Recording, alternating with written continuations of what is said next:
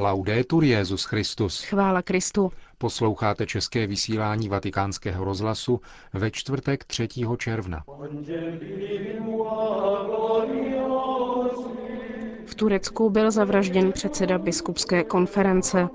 Homílie Benedikta XVI. z dnešní slavnosti těla a krve páně v Lateránské bazilice. To jsou témata našeho dnešního pořadu, kterým vás provázejí Milan Glázer a Markéta Šindelářová. Zprávy vatikánského rozhlasu. Ankara. Monsignor Luigi Padovéze, apoštolský vikář Anatolie, byl dnes zavražděn v tureckém Iskenderunu. Vatikánskému rozhlasu to potvrdil biskup Smirne, Monsignor Ruggero Franceschini. Neuvěřitelný a otřesný čin, to je první reakce vatikánského mluvčího otce Federika Lombardiho na vraždu předsedy turecké biskupské konference. Monsignor Padovéze byl ubodán ve svém sídle v Iskenderunu na jihu Turecka. Měl jsem možnost hovořit se sestrou Eleonorou, asistentkou monsignora Padovézeho. Podle ní monsignor Padovéze trávil nějaký čas prací a studiem v jednom domku několik kilometrů od svého sídla, který používal právě ke studiu. A právě zde byl zavražděn jistým Muratem kurdského původu, který v domě působil jako řidič a vykonával také další práce. Sestra Eleonora uvedla, že Murat vykazoval už několik dnů známky deprese a zmatení a také dříve se u něj projevovaly známky lability. Zdá se tedy, že politický charakter nebo souvislost s politickým napětím můžeme vyloučit. V každém případě zůstává pravdou, že monsignor Padovéze svůj život obětoval hlásání evangelia lásky a pokoje v obtížných situacích a tudíž jej lze započítat mezi svědky evangelia. Reaguje na zprávu vatikánský mluvčí otec Lombardy. Luigi Padovéze se narodil před 63 lety v Miláně. V roce 1965 složil první sliby v řádu bratří kapucínů. Na kněze byl vysvěcen roku 1973. Na Papežské univerzitě Antoniánum vyučoval patristiku. Přednášel také na dalších univerzitách a byl rovněž poradcem Kongregace pro svatořečení. Na podzim roku 2004 byl jmenován apoštolským vikářem Anatolie a obdržel biskupské svěcení. Monsignor Padovéze se měl od zítřka účastnit cesty Benedikta XVI. na Kypr. Tady měl spolu s dalšími patriarchy a představiteli katolické církve obdržet instrumentum laboris, zvláštního biskupského synodu pro Blízký východ. Předvečer papežovy cesty na Blízký východ, kterou chce také podpořit zdejší křesťanskou komunitu, která v tomto regionu žije, tato skutečnost nabírá zvláštní intenzitu. Ukazuje, jak naléhavá a nezbytná je pro tuto komunitu potřeba solidarity a podpora univerzální církve. Komentuje ještě jednou vatikánský mluvčí. Poslední rozhovor poskytl monsignor Padové ze vatikánskému rozhlasu letos v únoru. Právě v něm připomněl postavu otce Andrej Santoro, který byl před čtyřmi lety zavražděn ve svém kostele v tureckém Trabzonu. Rád bych připomněl, že byl zavražděn jako symbol, jako katolický kněz. Nebyl zabit jen jako osoba, ale šlo o symbolické zasažení toho, co představoval. Připomenout si ho během roku věnovaného kněžím má velký význam. Připomíná nám všem, že následování Krista může vést k tomu, že nabídneme svou vlastní krev. Řekl v únoru monsignor Padovéze v rozhovoru pro naše vysílání.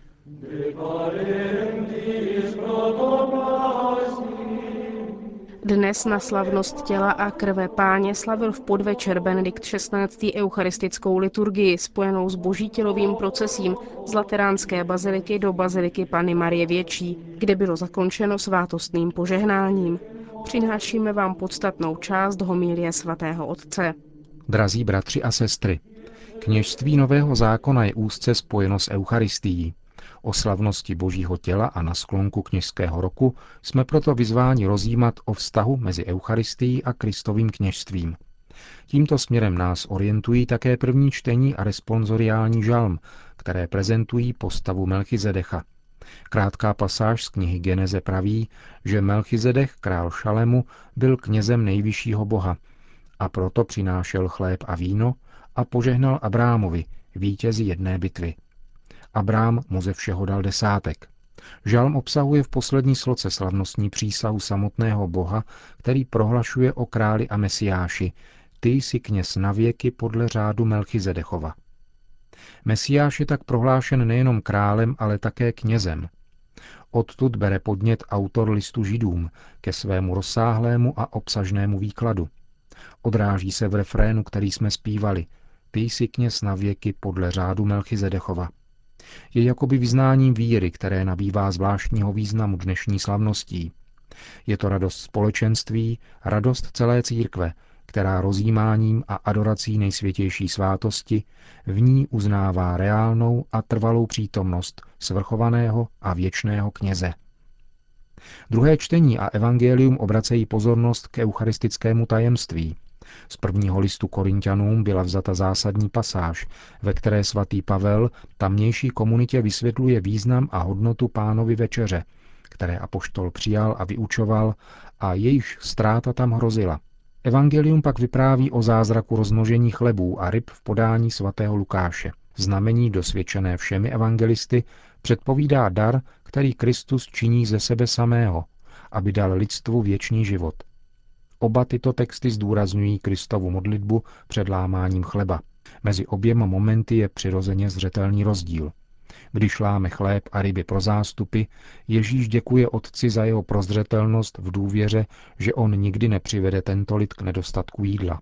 V poslední večeři však Ježíš proměňuje chléb a víno ve vlastní tělo a krev, aby se mohli učedníci živit z něho a žít ve vnitřním a reálném společenství s ním. První věcí, kterou je třeba vždy zmínit, je to, že Ježíš nebyl knězem podle židovské tradice. Jeho rodina nepatřila do kněžského rodu nepatřila k potomstvu Áronovu, nýbrž Judovu, což mu bránilo na cestě ke kněžství. Osoba a působení Ježíše z Nazareta nezapadá do šlépějí starozákonních kněží, ale spíše proroků. V tomto smyslu Ježíš zaujal odstup od rituálního pojetí náboženství a kritizoval založení, které přikládalo význam lidským předpisům, pojícím se spíše k rituální čistotě než k zachovávání božích přikázání, to znamená lásky k Bohu a k bližnímu, které jsou víc než všechny oběti a dary. Dokonce uvnitř jeruzalémského chrámu, místa povídce posvátného, Ježíš vykoná výjimečně prorocké gesto, když vyžene penězoměnce a prodejce zvířat, tedy odstraní všechno, co sloužilo k přinášení tradičních obětí. Ježíš tedy nebyl rozpoznán jako kněžský, ale jako prorocký a královský mesiáš. Také jeho smrt, kterou my křesťané právem nazýváme obětí, neměla nic společného se starozákonními oběťmi, ba dokonce byla jejich protikladem. Ukřižování za hradbami Jeruzaléma bylo vykonáním rozsudku té nejhanebnější smrti. V jakém smyslu je tedy Ježíš knězem? Říká nám to právě Eucharistie. Můžeme přitom vít z jednoduchých slov, jimiž je líčen Melchizedech. Přinesl chléb a víno. To učinil Ježíš při poslední večeři. Přinesl chléb a víno a v tomto gestu celé zhrnul sebe samého a celé svoje poslání. V tomto aktu, v modlitbě, která ho předcházela a ve slovech, která jej doprovázela, spočívá veškerý smysl mystéria Kristova, tak, jak ho vyjadřuje list židům v rozhodující pasáži, kterou je třeba citovat. V době, kdy jako člověk žil na zemi, píše autor o Ježíšovi, přednesl s naléhavým voláním a se slzami vroucí modlitby k tomu, který měl moc ho od smrti vysvobodit a byl vyslyšen pro svou úctu k Bohu. Ačkoliv to byl syn boží, naučil se svým utrpením poslušnosti. Když tak dokonal své dílo, stal se příčinou věčné spásy pro všechny, kteří ho poslouchají. Byl od Boha prohlášen veleknězem podle řádu Melchizedechova. V tomto textu, který jasně naráží na duchovní agónii v Gecémanech, je Kristovo utrpení prezentováno jako modlitba a jako oběť. Ježíš se vyrovnává se svojí hodinou, která jej vede k smrti kříže. Je ponořen do hluboké modlitby, která spočívá ve sjednocení jeho vůle s vůlí otcovou. Tato dvojí a jediná vůle je vůlí lásky. Tragická zkouška, které čelí Ježíš, je prožita v modlitbě a proměněna v oběť, v živou oběť. List Židům praví, že Ježíš byl vyslyšen. V jakém smyslu? Tak, že ho Bůh Otec vysvobodil ze smrti a vzkřísil. byl vyslyšen právě pro svou naprostou odanost do Otcovy vůle. Boží plán lásky se mohl dokonale naplnit v Ježíši, jenž se, poslušný až do krajnosti smrti na kříži, stal příčinou věčné spásy pro všechny, kteří ho poslouchají. Stal se tak veleknězem, protože vzal na sebe veškerý hřích světa jako beránek boží. Toto kněžství mu uděluje otec v té chvíli, kdy Ježíš prochází svou smrtí a zmrtvých vstáním. Není to kněžství zřízené podle mojžíšského zákona, nýbrž podle řádu Melchizedechova, podle prorockého řádu a vyplývá pouze z jeho jedinečného vztahu s Bohem. Vraťme se k výrazu z listu židům, který praví, ačkoliv to byl syn boží, naučil se svým utrpením poslušnosti. Kristovo kněžství obnáší utrpení. Ježíš opravdu trpěl a učinil tak kvůli nám. On byl synem a nepotřeboval se učit poslušnosti k Bohu. My však ano. Potřebovali jsme to a potřebujeme to vždycky. Proto přijal syn naše lidství a pro nás se nechal vyučit v tavící výhni utrpení. Nechal se jím proměnit jako pšeničné zrno, které musí odumřít, aby přineslo užitek. Touto cestou byl Ježíš zdokonalen, řecky teleioteizis. U tohoto termínu se musíme pozastavit, protože je velmi významný. Označuje dovršení nějaké cesty, to znamená průběhu výuky a proměny syna božího utrpením skrze bolestné umučení. Díky tomuto proměnění se Ježíš Kristus stal velknězem a může zachránit všechny, kteří se mu svěří.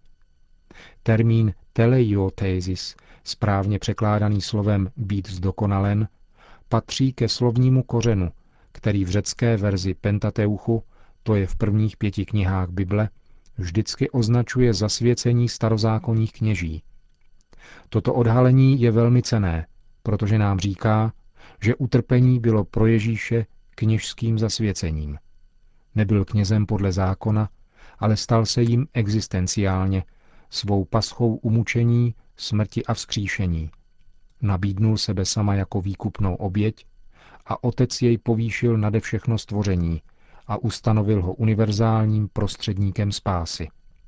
Vraťme se v naší meditaci k Eucharistii, která bude za chvíli středem našeho liturgického zhromáždění a následujícího slavnostního procesí. V ní Ježíš předjal svoji oběť. Nikoli oběť rituální, ale osobní. Při poslední večeři jedná na podnět onoho věčného ducha, skrze něhož pak sám sebe obětuje na kříži. Ježíš svým díku vzdáním a požehnáním proměňuje chléb a víno. Božská láska proměňuje. Láska, kterou Ježíš předem přijímá odevzdání sebe samého za nás. Touto láskou není nic jiného než duch svatý, duch Otce a Syna, který posvěcuje chléb a víno, proměňuje jejich podstatu na tělo a krev páně, zpřítomňuje ve svátosti tutéž oběť, která bude potom dovršena krvavým způsobem na kříži. Můžeme tedy uzavřít, že Kristus byl pravým a účinným knězem, protože byl naplněn silou Ducha Svatého, byl naplněn veškerou plností lásky Boží, a to právě v tu noc, kdy byl zrazen, právě v hodinu temnoty. Tatáž božská moc, která uskutečnila vtělení slova, proměnila extrémní násilí a extrémní nespravedlnost na svrchovaný skutek lásky a spravedlnosti. Toto je dílo Kristova kněžství, které církev převzala a prodlužuje v dějinách dvojitou formou všeobecného kněžství pokřtěných a služebného kněžství svěcených, aby svět byl proměněn láskou Boží. Všichni, kněží a věřící, se živíme toutéž Eucharistií. Všichni poklekněme a klaňme se jí, protože v ní je přítomen náš mistr a pán, pravé Ježíšovo tělo, oběť a kněz, spása světa. Pojďte, zpívejme radostnou píseň. Pojďte, klaňme se.